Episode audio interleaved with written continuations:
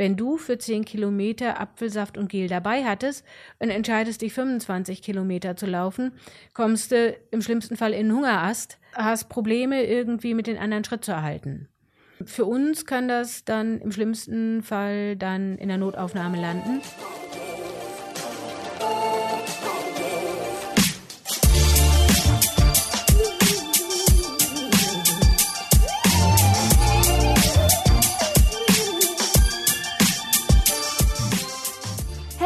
Herzlich willkommen zum Achilles Running Podcast. Mein Name ist Eileen und ich gehöre zum Team Achilles Running. Unsere heutige Folge behandelt mal wieder einen Wunsch aus der Community, also wir hören euch zu. Und zwar geht es heute um das Thema Blutzuckerspiegel und Laufen, beziehungsweise Diabetes und das Laufen. Denn diese beiden Phänomene haben so einiges miteinander zu tun.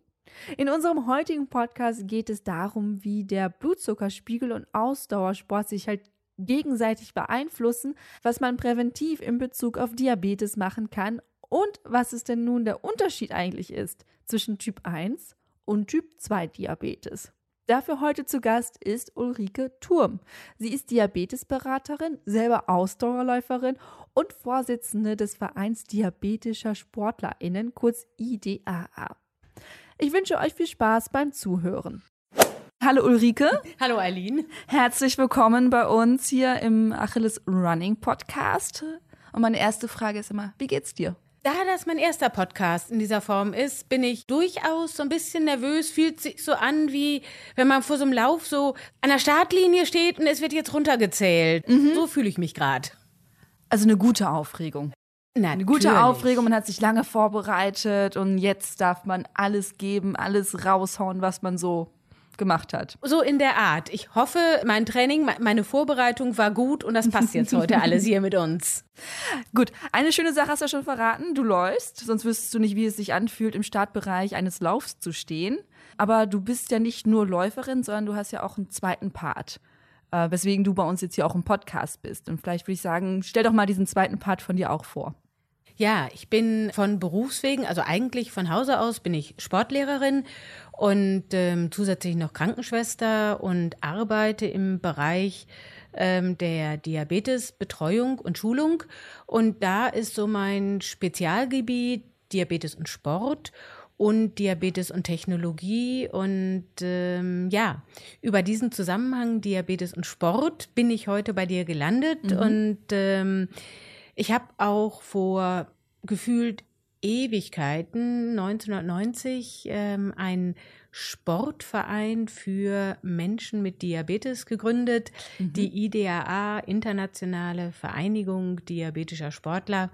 Und es gibt uns jetzt seit dieser Zeit und wir haben total viele spannende Projekte gemacht, wie zum Beispiel Aufhebung des weltweiten Tauchverbots für Diabetiker und äh, eine Expedition in, auf die Gipfel de, der Monte Rosa, um zu gucken, wie wirken, also wie funktionieren Messgeräte in Höhen über 4000 Meter bei Temperaturen von unter 20 Grad und ähm, sind äh, beim Marathon de Sable mit dem Team an den Start gegangen, waren beim New York City Marathon dabei und haben eine Betreuung beim Berlin Marathon angeboten über viele Jahre für Marathonläufer mit dem Typ 1 Diabetes und das waren ganz viele Geschichten, die mit unterschiedlichsten sportlichen Aktivitäten zu tun haben und immer noch schön sind und äh, mich weiterhin begeistern und sich weiterhin auch noch entwickeln. Also es hat sich ganz, ganz viel getan in ja. dem Bereich, Bereich Diabetes und Sport. Also ich kenne das auch noch so aus, ja, so Sachen, die man aus der Kindheit mitkriegt, so äh, Diabetiker wie so ein rohes Ei, äh, bloß vorsichtig, aufpassen, die dürfen nichts machen, immer, immer alles im Blick halten.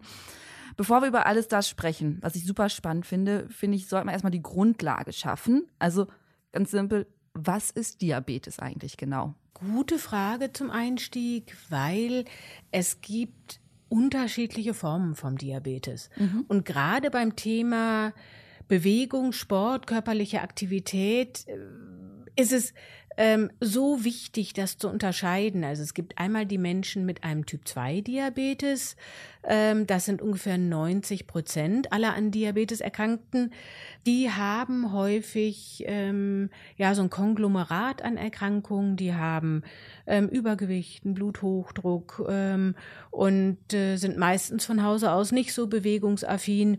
Und dann gibt's die Menschen mit dem Typ 1 Diabetes, das sind prozentual deutlich weniger. Wir sind also nur so knapp 10 Prozent, circa 340.000 in Deutschland.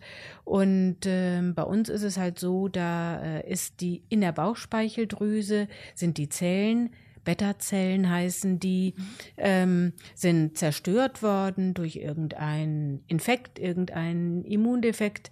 Es wird überhaupt gar kein Insulin mehr produziert und das ist völlig unabhängig vom Lebensstil. Also das kann auch ein Leistungssportler mit einer perfekten Ernährung und ähm, einer einer ja ähm, super tollen Bewegung irgendwie passieren.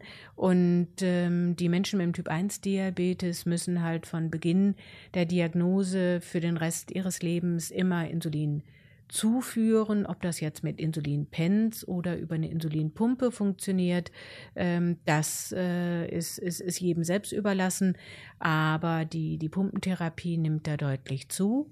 Bei den Menschen mit Typ 2 Diabetes ist es ganz anders. Da wäre sozusagen die Bewegung, die körperliche Aktivität eins der effizientesten äh, Medikamente. Also ich nenne es dann in den Schulungen auch immer ganz klar das Medikamentbewegung, das heißt über eine sogenannte Lebensstilintervention, Anpassung der Be Ernährung, ähm, Erhöhung des Bewegungsumfangs, ähm, kann da unglaublich viel erreicht werden. Und das muss jetzt nicht ähm, die müssen sich jetzt nicht irgendwie für, für, für einen Halbmarathon qualifizieren. Da reichen schon ganz kleine Dinge wie ähm, täglicher Spaziergang von einer halben Stunde oder ein bisschen Gartenarbeit, so diese ganz banalen Empfehlungen, ähm, die Treppe zu nehmen anstelle des, des, des Aufzugs und äh, mal mit dem Fahrrad und nicht mit dem Auto einkaufen zu fahren, das ist für die Menschen mit dem Typ 2 Diabetes ganz, ganz entscheidend, ähm, weil dadurch die Insulinempfindlichkeit beeinflusst wird. Und das ist deren Hauptproblem. Dann lass uns mal kurz bei den Typ 2 Diabetes ähm, bleiben. Wie schwer ist es denn, die Leute, die lange nicht so bewegungsaffin, hast du es genannt, äh, gewesen sind, in die Bewegung reinzukriegen? Ähm, das, das ist genau der, der schwierige und etwas komplexe Part. Mhm. Und ähm, da kann ich ruhig mal ein Beispiel erzählen. Ähm, ich bin jetzt ja von Hause aus Diabetesberaterin. Mhm. Und der Name Beratung assoziiert ja schon im Wort dass wir die Patienten beraten. Das heißt so, der, der, die, die, der Hintergrund davon ist, die Kompetenz liegt bei uns und unsere Kompetenz müssen wir sozusagen auf den Menschen vermitteln.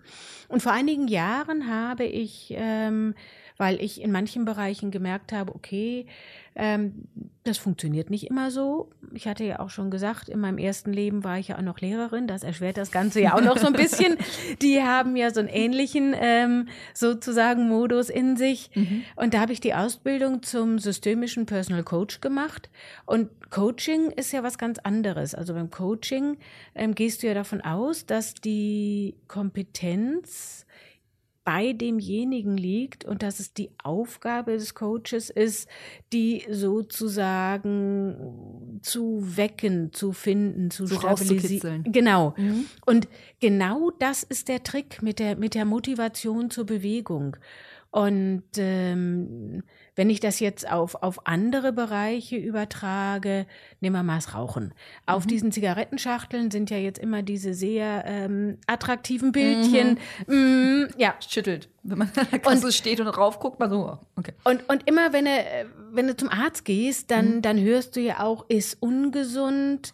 Aber solange ein Mensch nicht selber aus irgendeinem Grund mal an den Punkt kommt, wo es Klick macht und er sagt, ich möchte jetzt damit aufhören, funktioniert es nicht. Wir können nicht denken, dass wir wüssten, was das Beste für den Menschen mit dem Diabetes ist.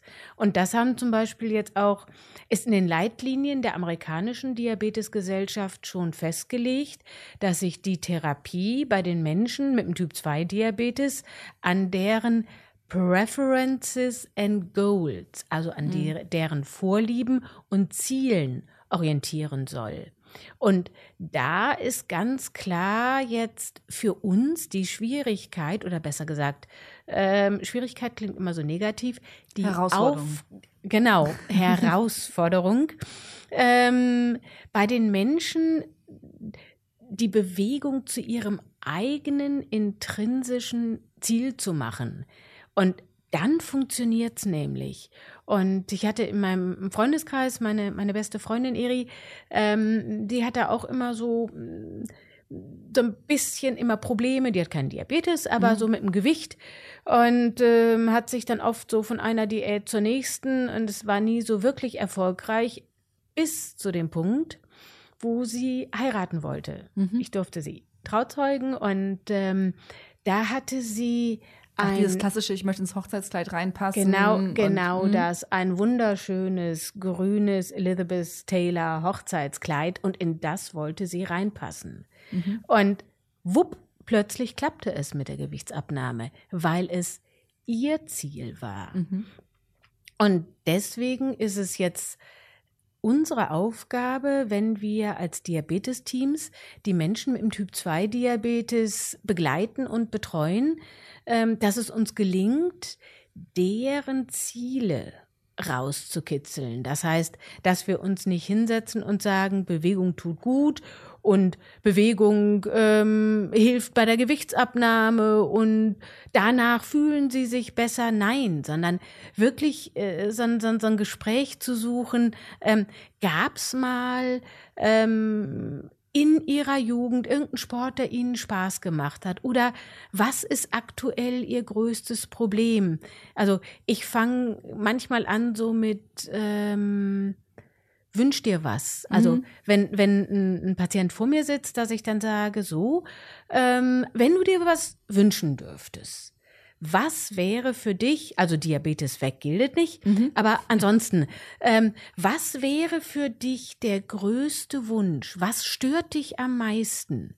Und da versuche ich anzusetzen, weil wenn jemanden irgendwas wirklich in seinem Leben total stört und ich kann ihm dann einen Weg anbieten, wie wir vielleicht gemeinsam ähm, das, das lösen können, dann verbessert sich ja seine, seine Lebensqualität und er hat selbst einen unglaublichen Antrieb, eine Motivation, das wirklich selbst in die Hand zu nehmen.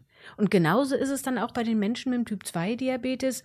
So ein ganz banales Beispiel, ähm, dass ich dir frage, Mensch, was würden Sie sich denn wünschen, und ähm, da kam von einigen Patienten, ach, ich würde mir, also es ist noch so ein Herzenswunsch, was ich immer noch offen hatte, ähm, von einem älteren Herrn, der wollte unbedingt noch eine Fahrradtour mit seiner Tochter machen. Mhm. Aber er war einfach so, so unfit, auch weil er sich jetzt so Ewigkeiten nicht bewegt hat. Und er hat gesagt, das wäre für ihn noch so ein, so ein Herzenstraum. Und das konnten wir dann mit dem Ziel, das, das, das war sein Wunsch. Dann haben wir wirklich so ganz langsam angefangen, mit dem Fahrrad nur erstmal zum nächsten Geschäft und, mhm. und dann am Wochenende so eine kleine Runde, haben es immer mehr gesteigert, mit entsprechender Therapieanpassung begleitet, bis es dann für ihn möglich war. Oder ein anderer, der hatte so schwere hm, Begleiterkrankungen, also schon so neurologische Einschränkungen. Ähm, der hat immer mit seiner Eisenbahn gespielt. Und das ging nicht mehr, weil er einfach nicht mehr so beweglich war. Mhm.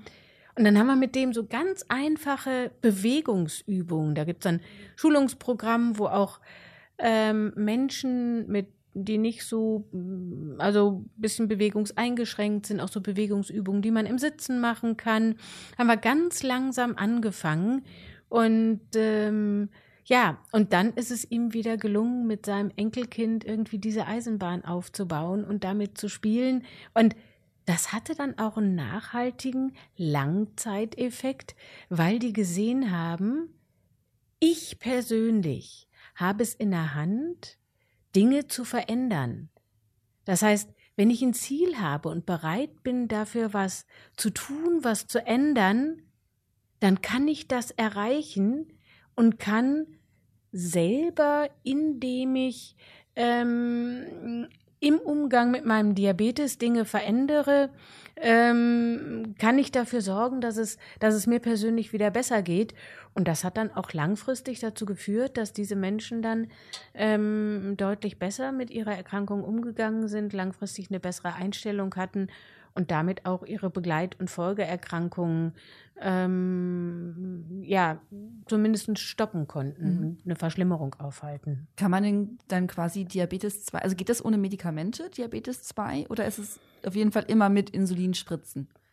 Es gibt von bis. Von es, bis gibt, okay. es gibt Menschen mit dem Diabetes, die ähm, betreut werden oder behandelt werden mit einer Lifestyle-Modifikation über Bewegung mhm. und Ernährung. Dann gibt es Menschen, die Tabletten bekommen.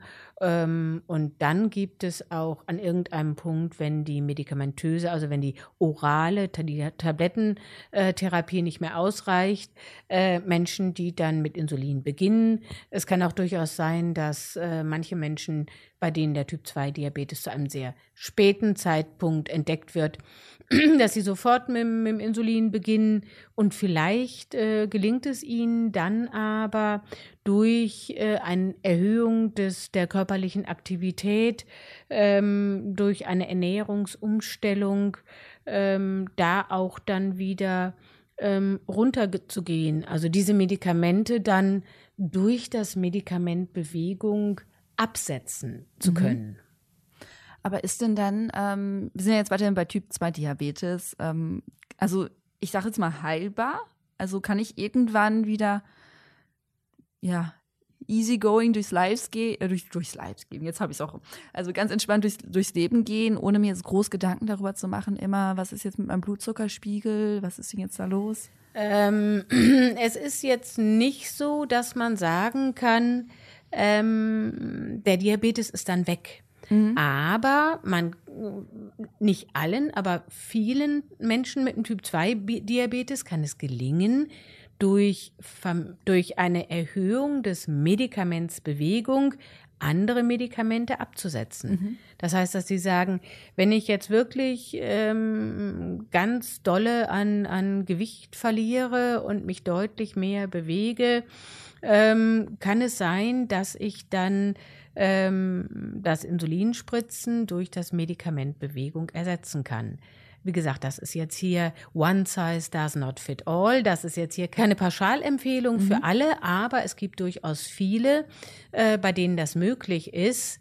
Aber auf die Frage, ob die dann ihren Diabetes loswerden, nein, die Anlage dazu haben sie dann immer noch. Mhm. Und wenn sie dann irgendwann wieder an den Punkt kommen, wo sie sagen, ich setze das Medikament Bewegung ab, dann müssen sie auch äh, darauf vorbereitet sein, dann wieder andere Medikamente anzusetzen. Also das heißt, wenn sie sich dann deutlich weniger bewegen, ähm, dass sie dann wieder orale äh, Medikamente, also Tabletten oder Insulin, dafür dann dazu nehmen müssen. Du sagtest ja gerade schon viel Bewegung, also es hat schon was mit, mit dem Körperfettanteil zu tun. Ähm, Oder wie kann ich das jetzt mit, mit weil es gibt ja auch schmale Menschen, die sehr, also sehr, trotzdem sehr unbeweglich sind mhm. und sich sehr wenig bewegen. Also gibt es da irgendwie so eine Tendenz? Hat das was mit dem BMI zu tun? Oder nicht, nicht, nicht unbedingt. Alter? Also äh, so, sowohl als ja, ja. auch. Es ist so ein, so ein, so ein Konglomerat aus, aus vielen Dingen. Mhm. Zum einen, die Anlage dazu ist vererbt. Okay. Und dann ist es ähm, ein, ein Problem, an der, also wenn wir das jetzt nochmal gegenüberstellen, die Menschen mit dem Typ 1 Diabetes, deren Problem sitzt in der Bauchspeicheldrüse. Mhm. Da sind die Beta-Zellen, die das Insulin produzieren, kaputt. Bei den Menschen mit dem Typ 2 Diabetes sitzt das Problem eher an der Zelle. Das heißt, wenn du dir Insulin vorstellst wie so ein Schlüssel. Mhm. Das heißt, der Insulinschlüssel will dann das Zellenschloss öffnen, mhm. damit die Glucose aus dem Blut in die Zelle gelangen kann, um da in Energie umgewandelt zu werden. Ähm, wenn es bei den Menschen so ist, dass die jetzt über viele Jahre ähm, eher zu viel an, an ähm, Kalorien zugeführt haben, das heißt äh, steigender BMI und sich zu wenig bewegt haben, ähm, sinkende Insulinempfindlichkeit, ähm, haben die Beta-Zellen immer mehr und mehr und mehr Insulin produziert. Mhm. Das heißt, da sind sozusagen ganz viele Schlüssel immer auf ein Schloss eingestürzt und das Schloss ist jetzt total ausgelatscht und ausgeleiert. Okay. Das heißt, der Schlüssel greift nicht mehr richtig. Mhm. Und wenn du dann das Medikament Bewegung einsetzt, ist das so, dass es nicht nur an den Symptomen ein, ansetzt, sondern das beste ursächliche Medikament ist, weil es die, das ursächliche Problem, die Insulinresistenz, äh, behandelt. Und das bedeutet, die Schlösser werden wieder in Form gebracht. Mhm, okay. Das heißt, die Menge an Insulin reicht, also die, die, die Schlüssel passen dann wieder besser in die Zellschlösser und die Glucose kann wieder besser hineingelangen. Und deswegen viele Medikamente im Diabetesbereich setzen ja bei den Symptomen an. Symptom ist mhm. ja ein hoher Blutzucker. Das ursächliche Problem ist aber die schlechte Insulinempfindlichkeit, die Insulinresistenz. Und da ist das Medikament Bewegung ähm, ja eigentlich das beste Medikament, was ursächlich das Problem und nicht nur die Symptome angreift. Und deswegen ist es so effizient. Hm. Also gibt es eigentlich keine wirklich sinnvolle Therapie äh, ohne Bewegung? Es gibt natürlich Menschen mit dem Typ-2-Diabetes, mhm. die so viele Folge- und Begleiterkrankungen haben, durch die dann die Möglichkeiten der körperlichen Aktivität deutlich reduziert mhm. sind. Aber es ist schon richtig so, das unterstützendste und beste Medikament für die Menschen mit dem Typ-2-Diabetes ist die körperliche Aktivität. Und unser Job als Diabetesteam ist es, rauszufinden, wie wir sie dazu motivieren können. Und ich weiß, es gibt ja so einen schönen Spruch von Antoine de Saint-Exupéry und ähm, der hat mal gesagt, wenn du ein Schiff bauen willst, dann schick die Leute nicht los, Holz oder Seile zu holen, sondern erwecke in ihnen die Sehnsucht nach dem großen, weiten Meer. Und genau so müssen wir oder sollten wir versuchen, das in der Betreuung und Begleitung unserer Patienten mit dem Diabetes zu machen, ähm, in ihnen die Sehnsucht und den Wunsch nach dem großen, weiten Meer zu wecken. Das heißt, ähm, dass in ihnen ein Wunsch wächst, was kann ich erreichen, ähm, was würde ich mir wünschen? Welche Form an Bewegung? Die Beispiele, die ich vorhin genannt habe, mit ähm, der Radtour mit der Tochter oder mit dem äh, Enkel wieder mit der Eisenbahn spielen. Es können auch ganz banale Dinge sein, wie wieder selbstständiger im Haushalt zu werden, so einfache Übungen, also so äh, oben wieder die Schrankfächer mhm. erreichen zu können oder beim Einkaufen nicht auf die Lebensmittel angewiesen zu sein, die in Augenhöhe sind, weil man die oberen nicht mehr erreicht. Und äh, da wieder ähm, allein so, so Dinge im Alltag ähm, wieder selbstständiger zu werden. Und deswegen ist es ganz wichtig zu, zu, zu schauen bei den, bei den Menschen, welche, welche Sehnsüchte können wir wecken, welche Ziele in ihnen persönlich wachsen lassen. Und wenn sie dann diesen intrinsischen Wunsch haben, dann ist es viel leichter für uns, sie zu begleiten und, und da zu unterstützen, ähm, wie wir es vielleicht mit einer entsprechenden Anpassung der anderen Medikamente schaffen können, dass sie diesen Weg auch problemlos gehen können, ähm, ohne dann irgendwelche Stoffwechselentgleisungen oder, oder andere Schädigungen. Okay. Was sind denn so die ersten Anzeichen, dass man so vielleicht denken könnte, so, uh, es wird langsam kritisch, ähm, es könnte vielleicht sich in einen Typ-2-Diabetes entwickeln? Wo kann man schon direkt schnell ansetzen? Einfache Frage, gar nicht so einfache Antwort, weil ähm, beim, beim Typ-2-Diabetes verläuft die Manifestation, also die Entdeckung der Erkrankung mhm. teilweise schleichend über ganz, ganz viele Jahre. Oh.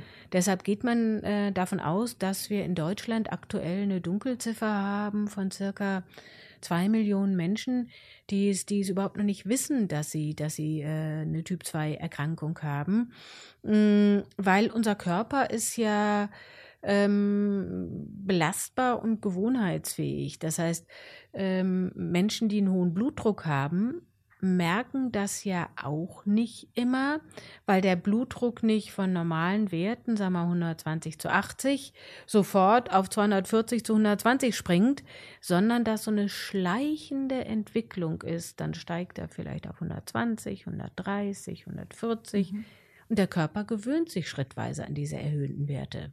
Und genauso ist es mit den erhöhten Glucose- oder Zuckerwerten.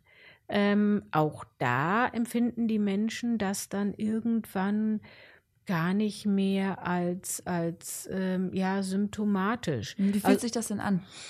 Äh, wie fühlt sich das an? Also ähm, die Leute fühlen sich meistens etwas müde, etwas schlapp, müssen manchmal dann häufiger zur Toilette, ähm, aber ich meine, so ganz im Ernst müde und schlapp. Also ich meine, hm, Hand, Hand, hoch. Genau. Hand hoch. Ja, wer, wer nicht jeden Tag, aber. Ja, wer, wer fühlt sich nicht mal müde oder schlapp? Und viele denken dann, ja, ja, kommt von der Arbeit, von Stress im hm, hm, hm zu Hause und wie auch immer. Ähm, und deswegen ähm, wird bei vielen Menschen mit Typ 2 Diabetes oft erst die Erkrankung durch schon bestehende Komorbiditäten, also Begleit- und Folgeerkrankungen mhm. entdeckt. Das heißt, an Augenschäden, an Nierenschäden, an Fußschäden. Und ähm, das bedeutet, dann wird die Erkrankung entdeckt, wenn das Kind quasi schon in den Brunnen gefallen ist. Das heißt, wenn schon Folgeerkrankungen bestehen.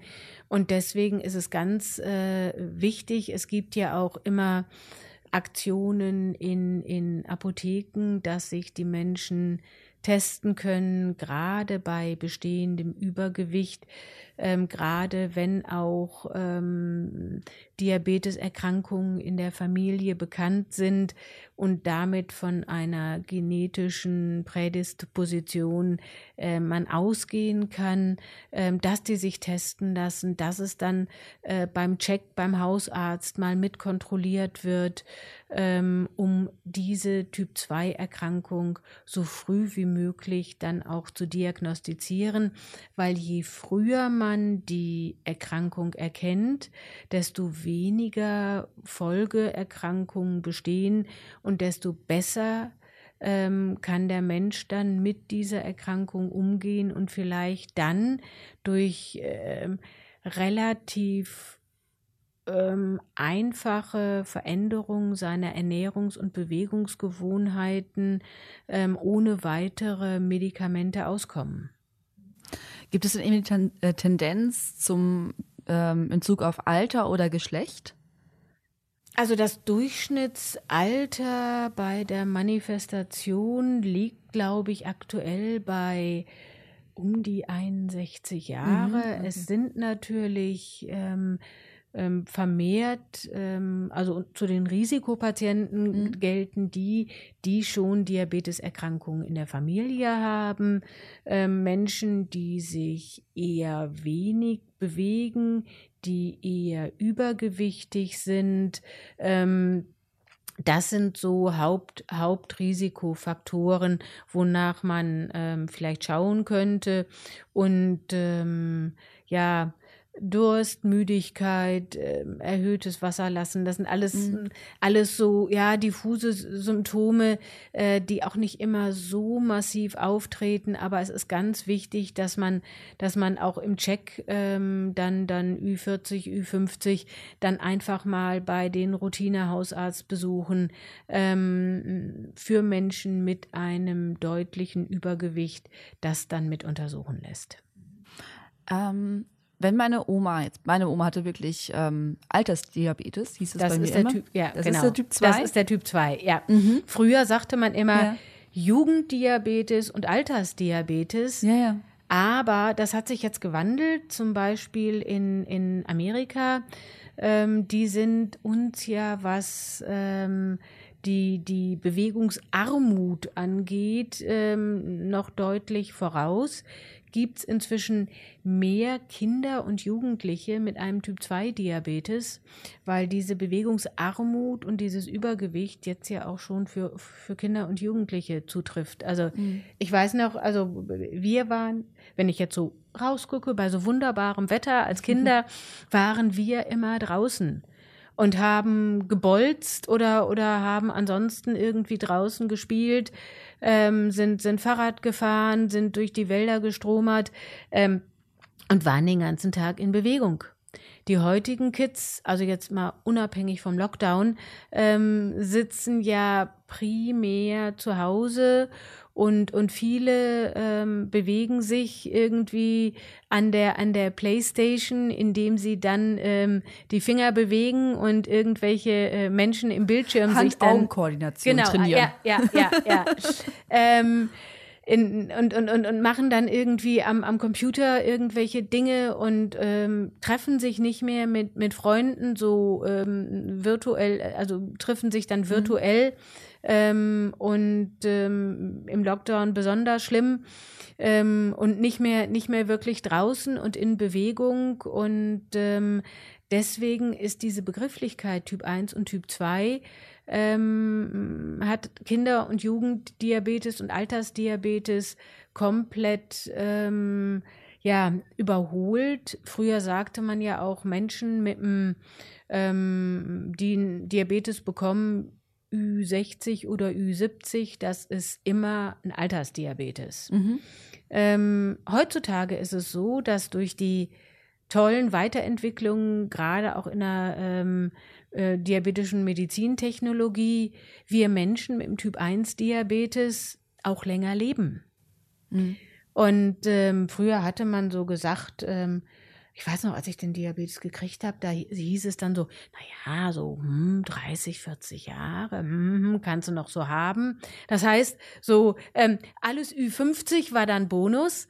Und ähm, jetzt werden die Menschen mit dem Typ 1 Diabetes durchaus auch älter. Mhm. Das heißt, man kann ähm, jemanden haben mit 70, ähm, der einen Typ 1 Diabetes hat und man kann jemanden haben mit Anfang 40, der einen, der einen Typ 2 Diabetes hat.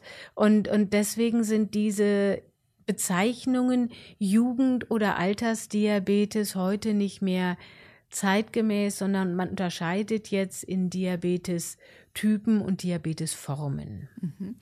Dann lass uns mal, wir haben jetzt relativ viel über Typ 2 gesprochen, auf Typ 1 Diabetes sprechen. Du sagtest gerade, es hat mit der Bauchspeicheldrüse zu tun.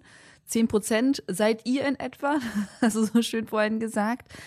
Ähm, was und ähm, anders, also Typ 1, das ist schon wirklich noch mit, ich muss mich in den Finger pieken und spritzen, oder? Glücklicherweise äh, ist das inzwischen auch überholt. Mhm. Also zumindest ist das nicht mehr State of the Art die Standardtherapie. Mhm. Also dieses Ich muss mich in den Finger pieken ist ein Auslaufmodell. Ähm, Standardtherapie bei ähm, Menschen mit dem Typ 1 Diabetes ist das kontinuierliche Glukosemonitoring, auch CGM genannt. Mhm. Ähm, das heißt, du hast einen kleinen Sensor ähm, im, im Arm, im Bauch, wo auch immer. Äh, diese Sensor haben eine Lebensdauer von sieben bis 14 Tagen ähm, wechselst du dann regelmäßig und diese Sensoren äh, zeigen dir kontinuierlich die Werte an. Ich hatte es dir gerade vorhin schon mal mhm. gezeigt. Also ich habe jetzt irgendwie. Du kriegst deine Werte auf genau. die Uhr. Ich habe, habe die Werte auf meiner Uhr und ähm, nicht nur die Werte, sondern auch, ähm, da es sich ja um ein kontinuierliches Glukosemonitoring handelt, mhm. ähm, habe ich auch den Verlauf der Entwicklung der Glukosewerte. Das heißt, ich habe auch Trends und Tendenzen, in welche Richtung sich mein Stoffwechsel jetzt gerade entwickelt. Und das ist einfach ähm, der Segen bei körperlicher Aktivität. Das heißt, wenn ich, wenn ich ähm, im Training einen Wert habe von sagen wir mal 162, mhm. das ist ein guter Wert beim, bei, bei körperlicher Aktivität. Ähm, und ähm, habe dann eine konstante oder steigende Glukosetendenz, weiß ich, okay, ich kann ganz entspannt noch 30 Minuten mein Training zu Ende machen.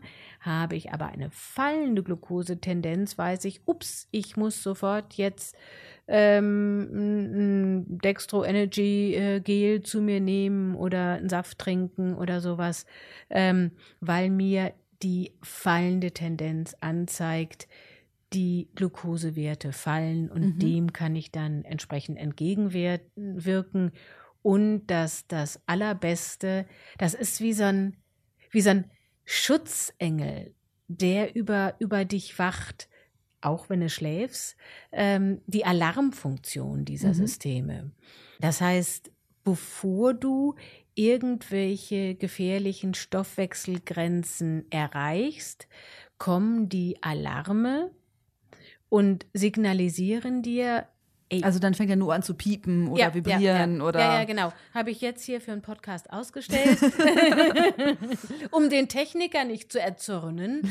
ähm, und ähm, deswegen kann ich ja auf die Uhr gucken. Mhm. Und dann gibt mir das System, das kann ich individuell einstellen, per Vibration oder per Ton. Wird mir, kann ich auch auf die Uhr übertragen lassen, dass es dann an der Uhr vibriert, ähm, dass es mir sagt, hallo, wenn du jetzt nicht sofort irgendwie was trinkst, dann droht eine Unterzuckerung oder äh, bei den Werten, wenn du jetzt nicht bald vielleicht über deine Pumpe äh, ein bisschen Insulin dazu gibst, erreiche ich äh, eine zu hohe äh, Glukosegrenze und ähm, diese Alarme kann man individuell einstellen und die müssen natürlich für den Sport dann auch individuell angepasst werden, weil ähm, wir gehen natürlich ähm, in die körperliche Aktivität, mhm. nicht mit ähm, normoglykämischen Werten, äh, dann wäre jeder Sport nach zehn Minuten beendet, weil wir unterzuckert wären, sondern äh, wir gehen mit, mit leicht erhöhten Glukosewerten in die Belastung und ähm, dann muss man natürlich die obere Alarmgrenze und die untere Alarmgrenze entsprechend anpassen. Aber dafür gibt es jetzt auch entsprechende Schulungsprogramme wie das Spektrum, ähm, wo äh, die, die äh, Nutzer eines, die Nutzenden eines solchen ähm, CGM-Systems dann entsprechend geschult werden. Wie viel Zeit nimmt das, dieses Monitoring, dass du auf die Uhr schauen musst, eigentlich am Tag in Anspruch? Also musst du das permanent machen oder gibt es so bestimmte Phasen, so am Morgen besonders, dann natürlich irgendwas um Essen herum, aber ähm, also hast du das den ganzen Tag immer so im Blick? Immer so, also hm, hm? das, das ist so die Geschichte ja. äh, bei, beim Typ 1 Diabetes, das ist ein 24-Stunden-Job.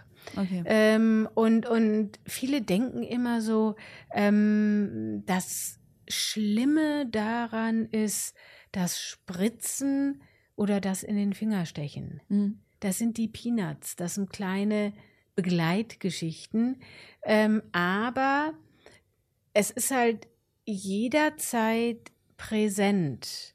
Das heißt, ähm, wenn, wenn Menschen irgendwie, ähm, lass mich einen Vergleich ziehen, warum Sportler, die einen Typ 1 Diabetes bekommen, meistens besser mit dem Management dieses Typ 1 Diabetes umgehen können. Mhm. Ein Leistungssportler ist an viele Dinge gewöhnt.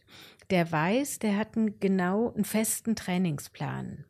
viele, also im, im Profisport, haben auch feste Ernährungspläne. Und die wissen ganz klar, wenn die bei einer Trainingssession nicht die entsprechende Leistung bringen, ähm, dann werden sie vom Trainer vielleicht für das Spiel am Wochenende nicht aufgestellt. Mhm. Das heißt, die müssen ganz klar die Leistungen abrufen, um dann auch ja spielen zu dürfen. Und wenn du mit dieser Einstellung an einen Typ 1 Diabetes rangehst, wenn du zum einen akzeptierst, dass der Diabetes ein Teil von dir ist. Ich nenne ihn manchmal so meine zickige Süße. also so mit äh, ja, Eigenleben. Mhm.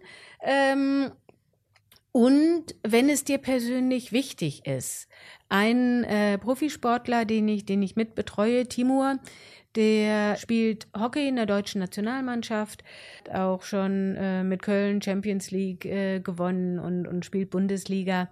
Der hat das so schön gesagt, äh, dass sein Körper sein Kapital ist und dass es ihm deshalb total wichtig ist, dass der Körper in jeder Sekunde zu 100 Prozent funktioniert, weil nur wenn das so ist, kann er das, was ihm im Leben am wichtigsten ist, die sportliche Leistungsfähigkeit, auch zu 100 Prozent auf den Platz bringen. Und dazu gehört mit dieser hundertprozentigen Leistungsfähigkeit auch ähm, eine enorme Disziplin und ähm, also man muss sehr gut planen und, und, und strukturieren können.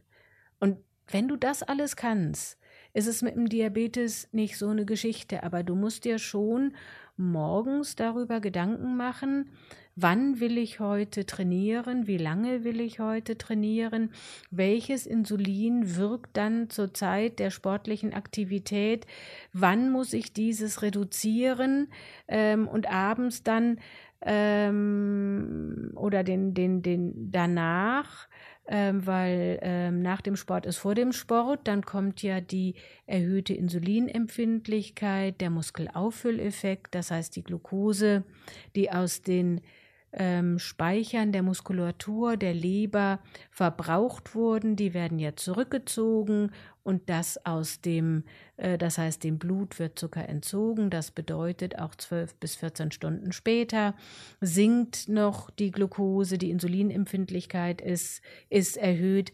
Das heißt, dann musst du dir, bevor du schlafen gehst, überlegen, okay, wann habe ich jetzt welchen Sport gemacht, in welcher Intensität, über welche Dauer, wie trainiert bin ich, wie trainiert bin ich in dieser Sportart, wie waren die Temperaturen, wie war das Höhenprofil, wie war die Belastung Belastungsintensität und dann entsprechend die Insulindosierung für die nächste Mahlzeit, für die Nacht abgeben. Ähm, andere Faktoren wie hormonelle Situation bei Frauen spielen noch eine Rolle.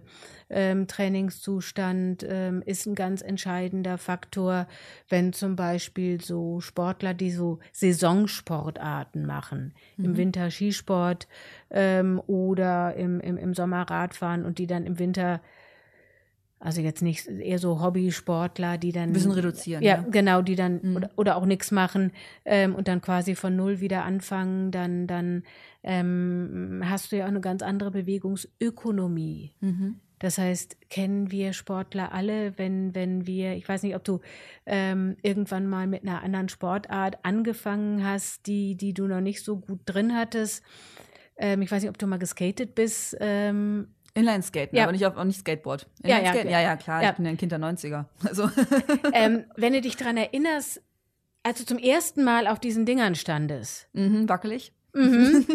Das war dann irgendwie ein Kilometer sich vorwärts zu bewegen, war wie ein Halbmarathon laufen. Ja, ja, das stimmt. Und das ist genau diese Bewegungsökonomie. Das heißt, mhm. wenn du neu mit einer Bewegung anfängst, nach einer Trainings- oder Belastungspause oder mit einer neuen Sportart, geht das Spiel komplett von neuem los, weil du eine ganz andere Bewegungsökonomie hast und damit viel mehr oder viel weniger Glucose verbrennst. Das heißt, wenn du irgendwann denkst, so, jetzt habe ich's, jetzt weiß ich, wie viel und wie wenig ich wann anpassen und währenddessen dann auch zu mir nehmen muss. Und dann verändert sich dein Trainingszustand. Oder du bist mhm. in einer anderen, als Frau in einer anderen hormonellen Situation, äh, werden die Würfel wieder komplett neu gemixt. Und äh, also es ist nicht mhm. so, ähm, dass man sich irgendwann mal darauf verlassen kann, wenn ich jetzt eine Strategie gefunden habe, funktioniert das Für in die nächsten allen, 50 Jahre. Ja. Ja. Aber es nimmt so ein bisschen die, die Spontanität aus dem Tag, oder? Spontanität muss das völlig recht gut geplant sein. also äh, ja, äh, und, mhm. und das, das genau ist die Geschichte. Ähm, ich denke halt so in, mein, in meinem Alltag, also manchmal, ähm, aktuell nicht, aber so trifft man sich mit seinen Freundinnen ähm, und sagt, okay, komm, lass uns zehn Kilometer laufen. Man ist so gut im Gespräch, komm, wir machen noch zwei. Komm, wir machen noch zwei. Und dann ist man irgendwie nachher bei 25 Kilometer. Also in meiner ganz gut trainierten Zeit ist das schon, schon mal passiert. Und das kann man dann halt dann nicht machen. Ähm, Oder? Jein. Ähm, okay. Äh, kommt drauf an, wie gut du ähm, geschult bist, wie gut du dich mit dem Selbstmanagement auskennst. Mhm. Und da sind Menschen mit einer Insulinpumpentherapie mhm. deutlich im Vorteil. Also eine Pumpe ist halt so ein kleines Kästchen. Ähm, ich sag, es ist wie so eine externe Bauchspeicheldrüse. Mhm, okay. Das heißt, da ist das Insulin drin, ähm, einen kleinen Schlauch, Nadel geht in den Bauch, wechselt sie jeden Tag. Ähm, da kannst du so ein bisschen imitieren. Ähm, also, wenn du überlegst, ähm, wie hat deine Bauchspeicheldrüse denn dann reagiert, als du 10 Kilometer geplant hattest und 25 Kilometer gelaufen bist? Keine äh, Ahnung. Ge genau, du, du, hast davon keine Ahnung. Nee. Wir müssen das wissen. Ja. Ich kann dir sagen, was deine Bauchspeicheldrüse gemacht hat. Die hat nämlich in der Zeit die Insulindosis deutlich runtergesetzt, das, okay. was sie ausgeschüttet hat. Und das kann ich bei einer Insulinpumpentherapie relativ leicht imitieren, indem ich dann sage, ähm, ich reduziere die basale Insulinabgabe um 50 bis 80 Prozent. Mhm. Wird deine Bauchspeicheldrüse genauso machen. Und dann ist natürlich auch wichtig, dass ich ausreichend Kohlenhydrate währenddessen bei mir habe. Auch für dich, also auch für Menschen ohne Diabetes, mhm. ist es ja sinnig, ähm, während der körperlichen Aktivität Kohlenhydrate zuzuführen. Hast du so eine Lieblingsgeschichte, die du beim Laufen zu dir nimmst? Ähm, also so beim normalen Laufen gar nicht. In Wettkämpfen habe ich tatsächlich diese Gels, ne? Die mhm, habe ich dabei. Genau. Also wenn es wirklich Richtung, Richtung Marathon geht. Ja, ja, genau. Und, und oder, oder Apfelsaft, Apfelsaftschorle. Fand ich auch im Marathontraining sehr gut. Cool. Und das sind genau ja. die Tipps, die auch die Menschen mit dem Typ 1 Diabetes dann beherzigen mhm. ähm, sollten, dass sie sagen, okay, was passiert in meinem Körper? Ich sage immer, denke, versuche zu denken wie eine Bauchspeicheldrüse und setz das dann in deine Therapieanpassung mhm. um. Das heißt, im Vorfeld weil wenn, wenn wir jetzt an unserer Pumpe dann irgendwie die Basis runtersetzen, braucht's, weil die Nadel liegt ja im Unterhautfettgewebe. Mhm. Ähm, deine Bauchspeicheldrüse hat das, hat den Vorteil, die gibt sofort ins Blut ab. Bei mir muss es noch einen Umweg gehen durchs Unterhautfettgewebe. Dauert so eine halbe Stunde bis eine Stunde. Das heißt, ich muss dann Spontanität will gut geplant sein, eine Stunde vorher mit meiner Therapieanpassung beginnen.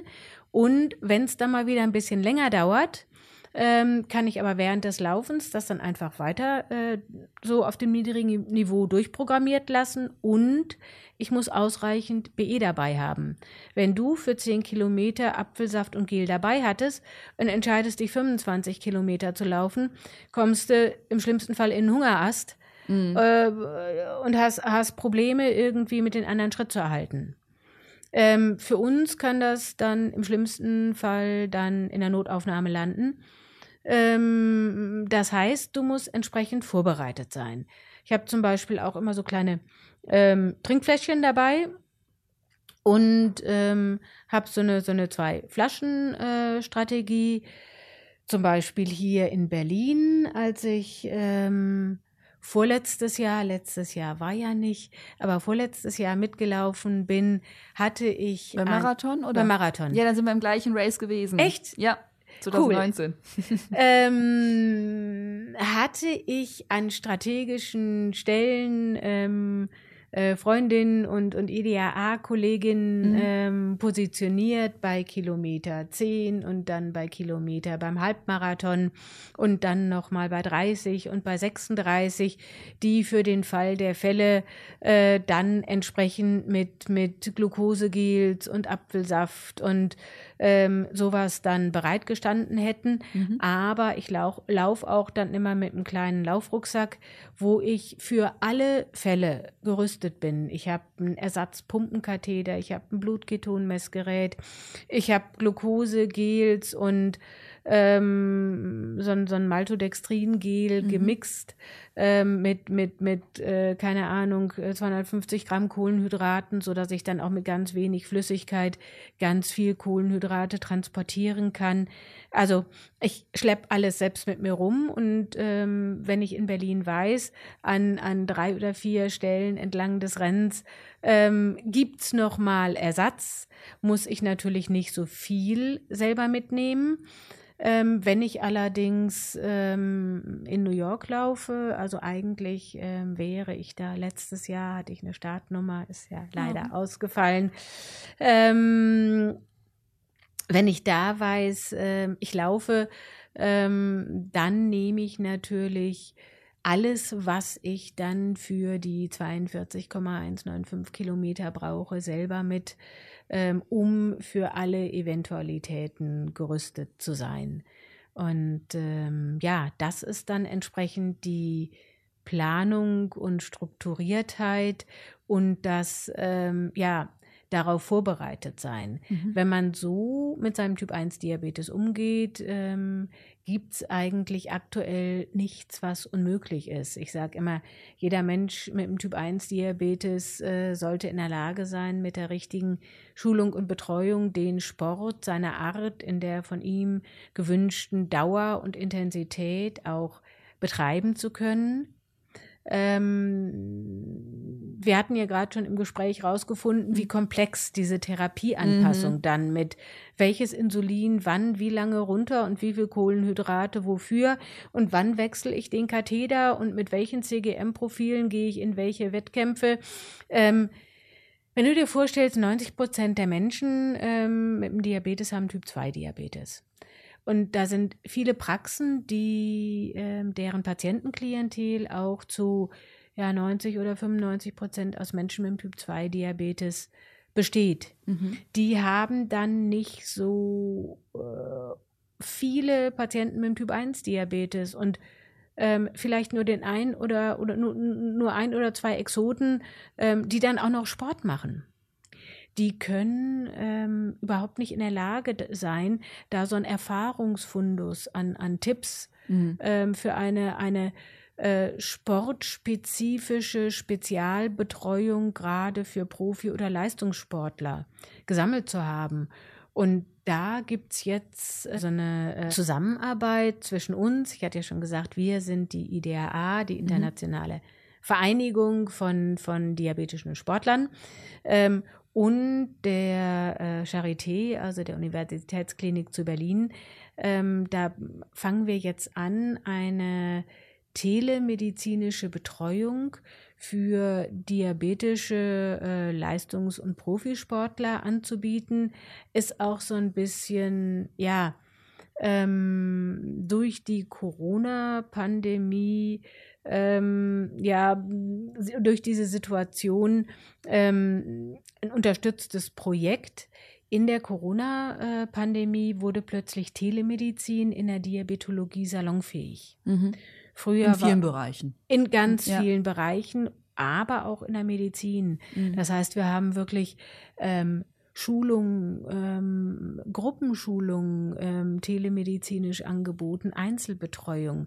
Das heißt, die ähm, Menschen ähm, mit dem Diabetes schicken mir ihre CGM-Daten dann als PDF oder ihre Login-Daten, wenn sie die in irgendeiner Cloud haben und dann kann ich mich dazuschalten und dann sitzen wir am Telefon oder gemeinsam vor irgendeinem Online-Portal, wo man sich auch angucken kann und besprechen dann die Werte und das Therapiemanagement.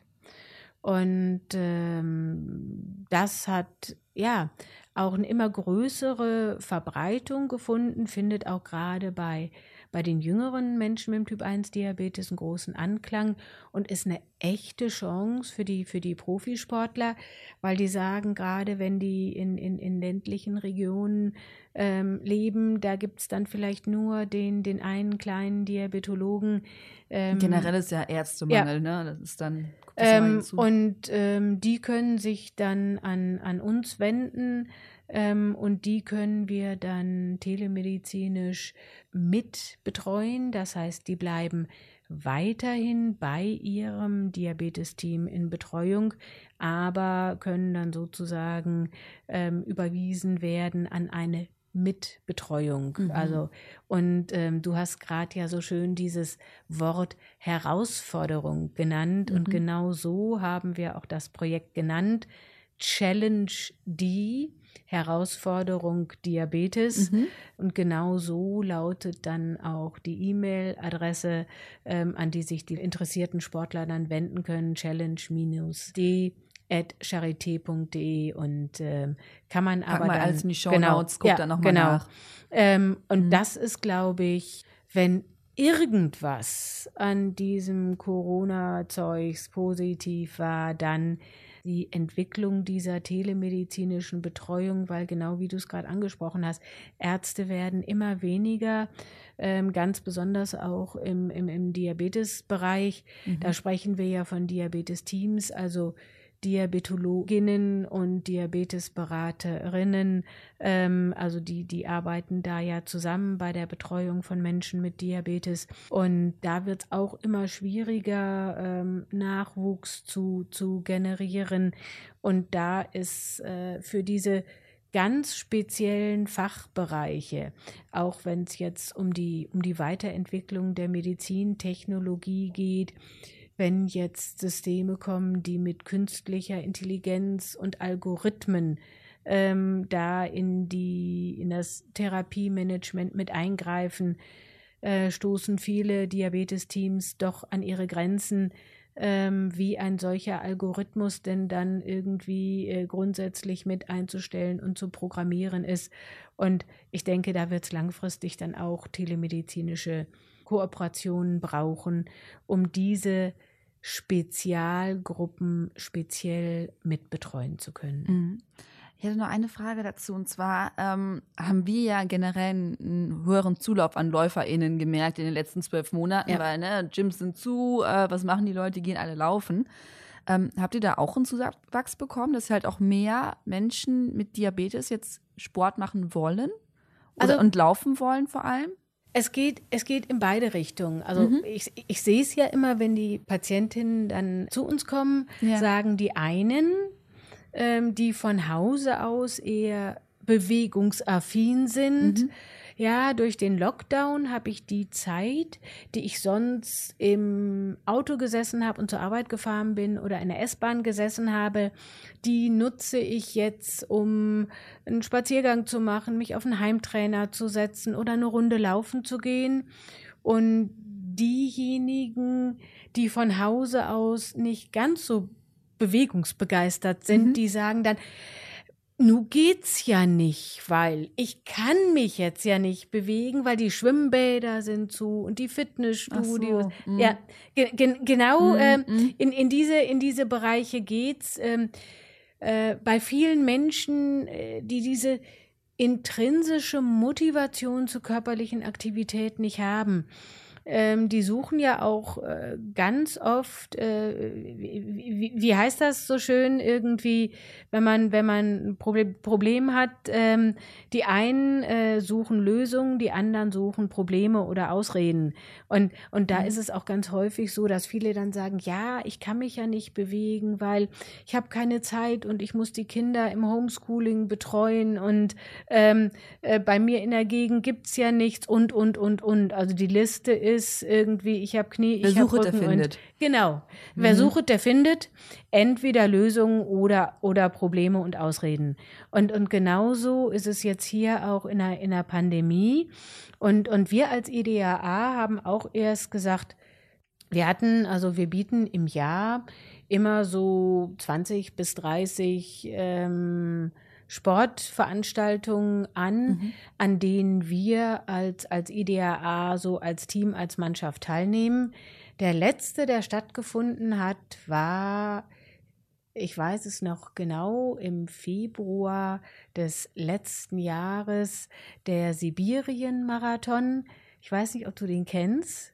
Ähm, der ist nicht in Sibirien, aber es klingt doch total spektakulär, wenn ich jetzt erzähle, ich bin im Februar 2020 beim Sibirien-Marathon. Ja, sag ich, ja, geil. Ja, aber genau, hu, hu, hu. Oh. ja. Äh, Sibirien ist ein kleiner Stadtteil in der Nähe von in, in Schleswig und ähm, da sind wir. Das ist Dödödüm. Genau. Aber klingt super spektakulär. Und da waren wir, ich weiß es gar nicht mehr so, ich glaube, ein knapp ein Dutzend ähm, Läuferinnen, ähm, die an den Start gegangen sind, entweder für einen ganzen oder für einen halben oder als Staffel. Und ähm, sind, sind da mitgelaufen und äh, dann gab's ähm, abends vorher noch ein gemeinsames Abendessen mit Erfahrungsaustausch und Klönen, weil das ist, wo kriegst du die besten Tipps, äh, wie, wie, wie zum Beispiel, also wenn es jetzt der echte, in, also Si- Marathon in Sibirien gewesen wäre, wären ja so eine Geschichten, ähm, wie transportierst du das Insulin bei minus 20 oder minus 30 Grad, ohne dass es gefriert? Wie schützt du deinen CGM-Sensor? Ähm, also wie, wie hältst Ich kann es du noch mal kurz erklären. Der ist so, ja, ich wollte schon sagen, 5 Markstück groß. Äh, ähm, es für, gibt- die, für die älteren ja. Leute, die das noch kennen, wie groß ein 5 Markstück ist. Ja. So ein kleines Plastikring. Ich hatte das einmal, ich habe ja so einen, ähm, einmal so einen Blutzuckertest gemacht über Ernährung, hatte überhaupt nichts mit Diabetes zu tun. Und den macht man sich an den Arm mit so einer kleinen Nadel, was nicht wehtut. Es sieht sehr brutal aus. Ich, also ich finde, also ich habe mir das angeguckt, ich so, wie bitte, das soll ich mir jetzt in den Arm rammen? So ein, so ein, ja, so ein Aufsteckgerät mit dieser Nadel da. Und ich dachte nur so, um Gottes Willen. Aber es ist so ein, so ein Klock und dann ist es an dem Arm. Ja. Und dann klebt das da. Also wenn man im Sommer mal ein bisschen sensibilisiert durch die Gegend geht, sieht man es auch bei manchen. Also am es gibt, Oberarm. es gibt unterschiedliche Hersteller. Wir wollen jetzt Okay. nicht nur nicht nur irgendwie Werbung für eine Firma Nein, machen. Ähm, gar nichts mehr. Nein, nein, nein, nein, nein, nein, meine ja nur. Ähm, ähm, es gibt es gibt unterschiedliche Anbieter, aber ähm, ja, die beiden Firmen, die sich da am meisten, wo man auch am meisten Fernsehwerbung jetzt sieht, sind äh, genau der, die, der, der, der kleine Runde Freestyle Libre von der Firma Abbott. Ähm, genauso ist äh, der der ähm, Dexcom G6 von der Firma äh, Dexcom, der noch ein etwas ähm, ausführlicheres ähm, Alarmmanagement hat. Das sind so die beiden ähm, CGM-Systeme. Aber der sieht auch so ähnlich aus, Der sieht, oder? der sieht, ja, ja, ja, die, die tun Von der- sich von der Optik ja, her, jetzt die, für den Laien. Ja, die tun sich beide nicht so, nicht so wirklich viel. Ähm, da muss jeder dann, ähm, jeder Mensch mit Diabetes muss dann im Detail ähm, für sich rausfinden, welches Pflaster vertrage ich besser oder mit welchem Alarmmanagement komme ich besser klar oder möchte ich die Werte vielleicht äh, direkt auf die Uhr bekommen ähm, ähm, oder äh, mit welchem Smartphone ist welches System kompatibel. Also es sind manchmal irgendwie Kleinigkeiten, die da den Ausschlag für das eine oder das andere System geben. Und äh, mit diesen Systemen, die packst du dir dann äh, da, da, da dran und äh, es ist nicht dolle schmerzhaft. Und das wechselst du dann ja auch irgendwie nach äh, sieben bis äh, zehn Tagen dann, dann automatisch, äh, oder nach 14 bis, bis zehn Tagen automatisch wieder. Äh, wie war denn für dich so die Erfahrung, mit so einem Dingen dann irgendwie zu laufen? Ähm, das hat mich nicht gestört. Ich habe mir ihn tatsächlich rausgehauen. Also ich bin, ähm, zu, ich weiß gar nicht mehr, ich bin irgendwie gestolpert und dann bin ich, weil ich den auch so platzierte, direkt am Oberarm im Türrahmen gekommen und habe mir den rausgerissen. Mhm. Es hat nicht wehgetan, weil es ist ja nur so ein dünner Faden, der dann nachher im Arm bleibt. Ähm, fand ich sehr ärgerlich. Ja, Ähm, also ich habe dann nachher von dem Unternehmen halt nochmal eins zugeschickt bekommen, konnte mir das halt nochmal reinmachen, um halt ja diese Testperiode zu Ende zu machen. Ja, aber es war halt schon immer so ein bisschen so ein Aufpassen beim Anziehen, Ausziehen, dass man sich halt das Ding da nicht raushaut. Und Ja. ich war sehr froh, als es für mich vorbei war und ich das dann einfach sagen konnte, okay, ich habe es mal erlebt und äh, weiter geht's. Aber besonders diesen Sport-BH ausziehen. Also du hast ja diesen, eh diesen engen Sport-BH, der dann voll geschwitzt ist und dann ziehst du den drüber und dann musst du den irgendwie noch über den Arm ziehen und ah.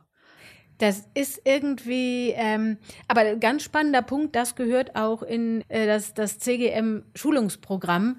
Also, dass, dass wir genau über, über so eine Geschichten oder wir haben in der, in der CGM und Pumpenfibel, das ist das zweite Buch, was ich neben der Diabetes- und Sportfibel zusammen mit meinem Co-Autoren Bernhard Gehr geschrieben habe, haben wir auch so eine, so eine Liste äh, drin.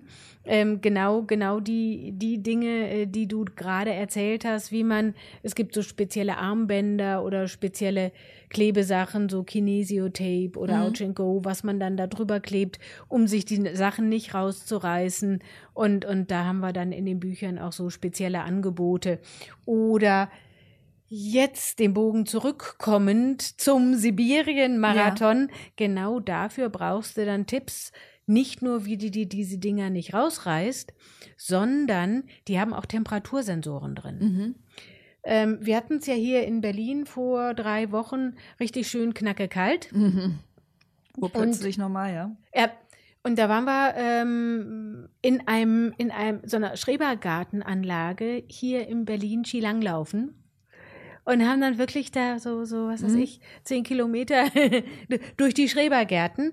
Und dann läuft sie ja äh, beim, beim Skilanglauf ja auch nicht oben rum. Da hast du irgendwie vielleicht ein bisschen wärmeres Trainingsshirt an aber hast ja nicht drei Jacken, Thermoklamottage und noch irgendwie äh, was drüber, wenn du, wenn du Sport machst und dich Ja, bewegst.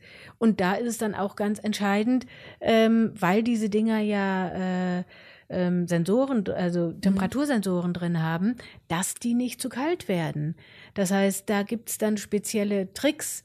Ähm, also, dass man zum Beispiel, es gibt spezielle Armbänder, äh, die man dann da drüber machen kann. Oder manche Leute haben sich dann auch selbst was gestrickt und haben Alufolie drunter gemacht, um die Körpertemperatur aufrechtzuerhalten. Und, und wie man das dann am besten ähm, ja, macht, dafür ist dieser Erfahrungsaustausch und damit sind wir jetzt wieder da, wo wir angefangen haben, zwischen den Sportlerinnen mit Diabetes so entscheidend, weil diese Tipps, was da bei welcher Sportart am besten funktioniert, kriegst du von den Sportlerinnen mit Diabetes. Und deswegen, äh, ja, ist der Erfahrungsaustausch bei uns, bei der IDAA, äh, so spannend. Und den haben wir jetzt in, in Corona-Zeiten, wo wir uns gesagt haben, ja, jetzt können wir nicht mehr gemeinsam irgendwie laufen gehen. Wir hatten richtig schöne, viele, viele Events geplant. Beim Spreewald-Marathon sind wir immer mit einer großen Truppe mit dabei. Das ist ein, also für, für, die, für, für die, die da noch nicht mitgelaufen sind, also ich glaube, ein so tolles Angebot an Möglichkeiten gibt's gibt's da nicht mit Skaten und Laufen und Walken und, und Nachtangebot, Nacht, äh, und so. Ähm, da sind wir immer mit einer, seit vielen Jahren schon so mit 30 bis 50 ähm, Diabetikerinnen mit, mit, mit äh, vor Ort. Und ähm, all das wurde natürlich abgesagt, ähm, wie schon erwähnt. Ich wäre letztes Jahr sehr gerne äh, mit Zoe, mit einer, mit einer Lauffreundin von mir, ähm, beim ähm, New York Marathon Ja, mit, klar. mit ähm, gelaufen. Und dann ähm, haben wir jetzt auch umgestellt und wir Mhm. bieten IDAA Montagstalks zur Primetime an. äh, das heißt, ähm, einmal im Monat, montagsabends, treffen wir uns und diskutieren dann so spezielle Themen wie welches Insulin passt am besten? Bei welcher Sportart? Ähm, und ähm, wie passe ich am besten meinen Algorithmus für mein sensorunterstütztes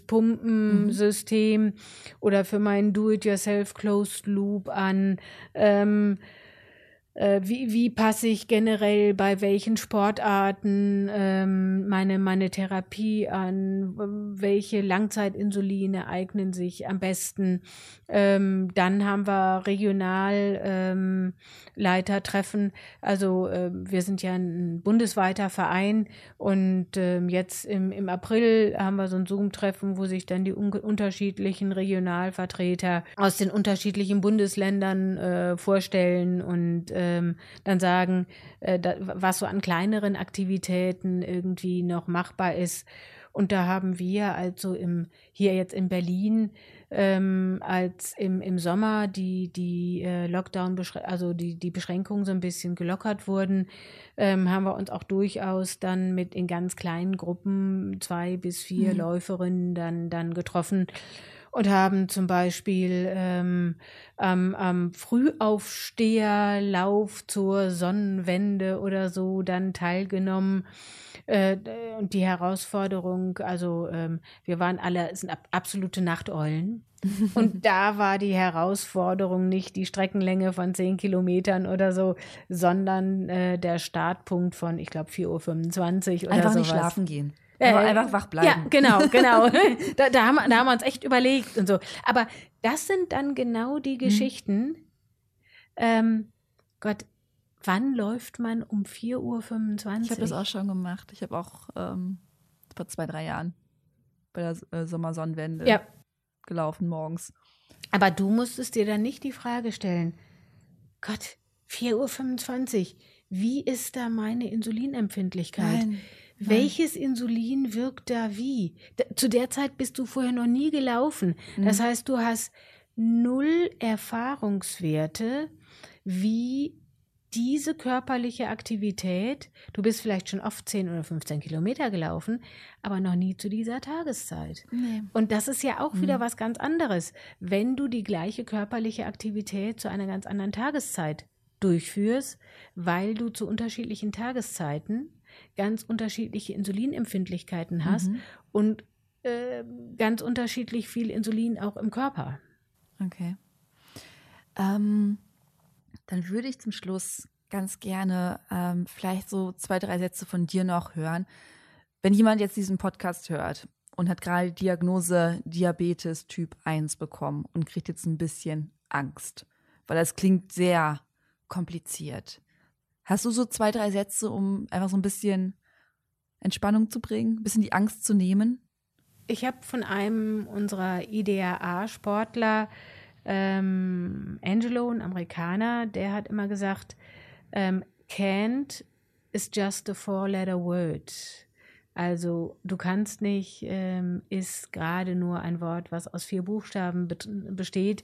Mhm. Und das hat er immer in seinen Motivationsreden ähm, benutzt, ähm, wenn es um ähm, Grenzen für Menschen mit dem Typ 1 Diabetes ging. Und Angelo war dazu noch ähm, blind.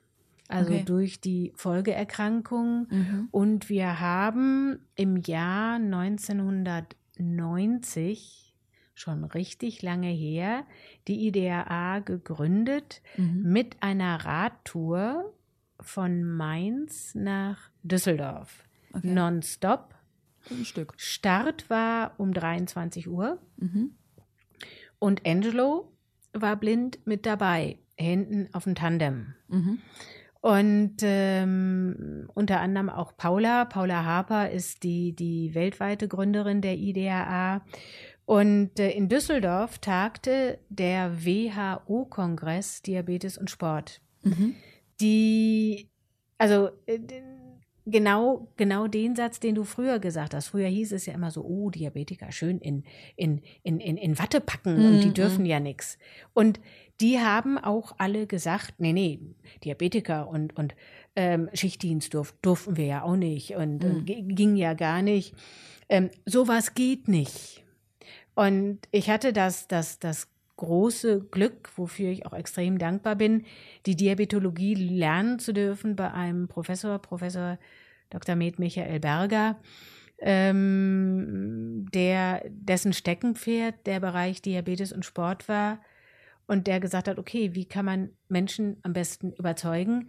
und ähm, indem man ihnen zeigt, äh, beweist, dass es doch geht. Mhm, mit den eigenen Augen sehen, ne? Genau. Ja. Mhm. Und ähm, als dieser und wir sind dann zur Eröffnung dieses WHO-Kongresses nach diesen 240 oder 50 Kilometern nonstop, da nachmittags, und wir waren, glaube ich, 16 oder 18 äh, Menschen mit dem Typ 1 Diabetes da mit dem Fahrrad angekommen. Und das war, das war unglaublich. Also ich meine, in der damaligen Zeit, also ähm, wenn ich, wenn ich da an die Ernährungsgewohnheiten denke, das war so das allererste, die allererste Geschichte. Angelo und Paula haben wir da im Schwesternwohnheim, also Sponsoring oder so gab es damals Mhm, noch nicht, ähm, im Schwesternwohnheim untergebracht.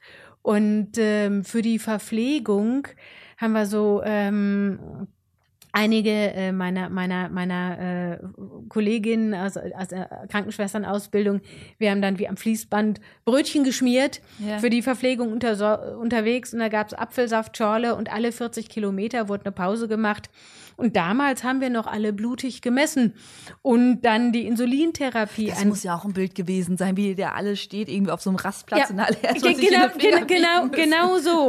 Und dann zack, und dann wurden die Werte aufgeschrieben.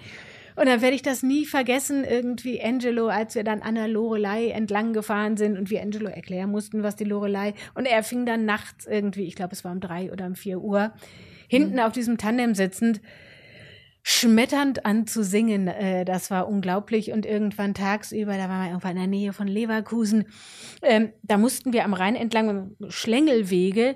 Und da hat der Tandemfahrer dann irgendwie dieses Fahrrad in die Hecke gesetzt und die beiden sind umgekippt.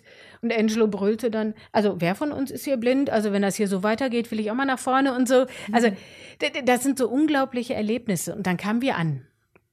Und wir kamen dann da an, an einem ähm, Sonntag im Mai. Ähm, da wurde zum ersten Mal der Karnevalsumzug aus dem Februar nachgeholt, weil da so ein Sturm war. Und dann sind wir in diesen Karnevalsumzug mit reingekommen Mhm. und mussten natürlich den Amerikanern erklären, was ein Karnevalsumzug im Rheinland bedeutet, mit diesen Kamelle und so weiter und so fort. Wir waren ja alle gleich gekleidet mit unseren EDRA-Shirts und ähm, I Run on Insulin und ähm, haben dann natürlich mit äh, Hilau und Alaf gebrüllt und sind dann zur Schnellenburg gefahren. Das ist ein ganz edles Restaurant in Düsseldorf am Rhein entlang. Und da standen dann die ganzen ähm, mit Schlips und Smoking WHO-Menschen und wir kamen dann da angeradelt. Und diesen Gesichtsausdruck werde ich nie vergessen. Das war irgendwie so, die haben uns angeguckt und haben ge geht doch nicht. Also Ja. Menschen mit Diabetes können sowas nicht. Mhm, mhm. Und dann kamen wir da angefahren. Ähm, und das Unglaublichste war, also wir waren ja abends vorher um 23 Uhr losgefahren und dann war es der nächste Tag, äh, 16 oder 17 Uhr. Und dann haben die alle gesagt, so, jetzt müsst ihr mit rein zum, zum, zum, zum Abendessen. Und wir haben gesagt, ey, Jungs, äh, so, also ich meine, Mhm. kannst du dir vorstellen, also ich meine, wir hatten ja dann diese Trikots schon irgendwie, also Viele Stunden an ihr, Mhm, äh, man- man- roch man- nicht man- nach Blumen. Genau, wie, wie, wie, Mhm. man, man, man, man, man roch uns, bevor man uns sah. Ähm, also, ähm, und die waren so fasziniert, ähm, dass sowas doch möglich war. Und äh, im Anschluss hat dann, äh, werde ich auch nie vergessen, ähm, Professor Berger äh, bei der äh, äh, offiziellen Eröffnungsrede dann beim WHO-Kongress gesagt, ja, und jetzt gibt es ja ähm, diesen Verein, also dieser diabetischen Sportler, die die ganze Theorie, die wir bis dato erforscht haben, jetzt in die Praxis umsetzen. Und deswegen sind wir dann auch so blumig riechend, wie wir waren, mit den ganzen Diabetologen zum Abendessen gegangen und die fanden das total spannend, Mhm. wirklich die Praxis zu hören.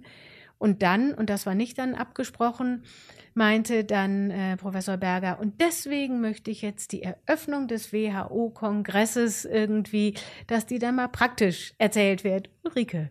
Ähm, ja, und dann äh, musste ich dann zwischen diese ganzen Pinguine.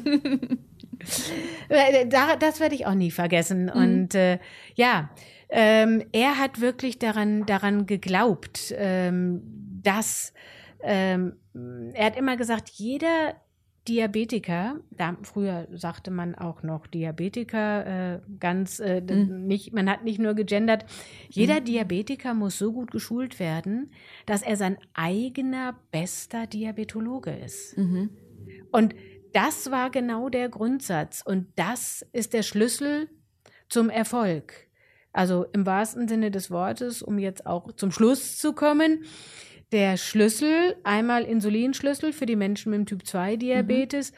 und der Schlüssel für den Menschen mit dem Typ 1 Diabetes, wenn er sich entsprechend schulen, betreuen und begleiten lässt. Ähm, wenn er sich die entsprechenden Informationen holt, äh, wie zum Beispiel auch in der Diabetes- und Sportfibel oder auch jetzt im Challenge D-Projekt ähm, im Austausch mit anderen IDRA-Sportlern ist jeder Mensch mit einem Typ-1-Diabetes in der Lage, den von ihm gewünschten Sport in der von ihm gewünschten Dauerintensität ähm, auch so ausüben zu können. Gut, dann sage ich an dieser Stelle Dankeschön, Ulrike, dass du uns aufgeklärt hast und vielleicht auch dem einen oder anderen Mut gemacht hast, dass es trotzdem, ja, trotzdem klingt immer so doof, dass es mit Diabetes viele, viele Sachen möglich sind. Ähm, und vielleicht auch mal die ganzen Mythen weg sind. Eben dieses. Ja, ja, egal. Vielen, vielen Dank, dass du uns mitgenommen hast und so viele Geschichten erzählt hast. Ähm, ich habe wieder einiges gelernt und yay, das freut mich. Sehr gerne doch. Und wie gesagt, ähm, wer dann auch weitere Informationen ähm, finden will, findet sie, was hattest du gesagt? In den Show Notes. Genau. Ähm, Alles in den Show Notes. Ähm, genau. Und ähm, wie gesagt, wer da, wer da Tipps braucht oder wer Lust hat, mal mit uns zusammen laufend auf die Strecke zu gehen, ähm, wird mich freuen. Und ja, vielen, vielen Dank für den netten Plausch heute. Ja, danke dir. Ciao. Ciao. Das war das Gespräch mit Ulrike Turm zum Thema Diabetes und Laufen. Habt ihr mal einen Wunsch? Dann schreibt uns doch sehr gerne. Entweder über unsere Social Media Kanäle wie Facebook und Instagram oder direkt per Mail an redaktion.achilles-running.de. Ich bin Eileen und ich wünsche euch eine tolle Woche. Macht das Beste daraus und keep on running. Ciao!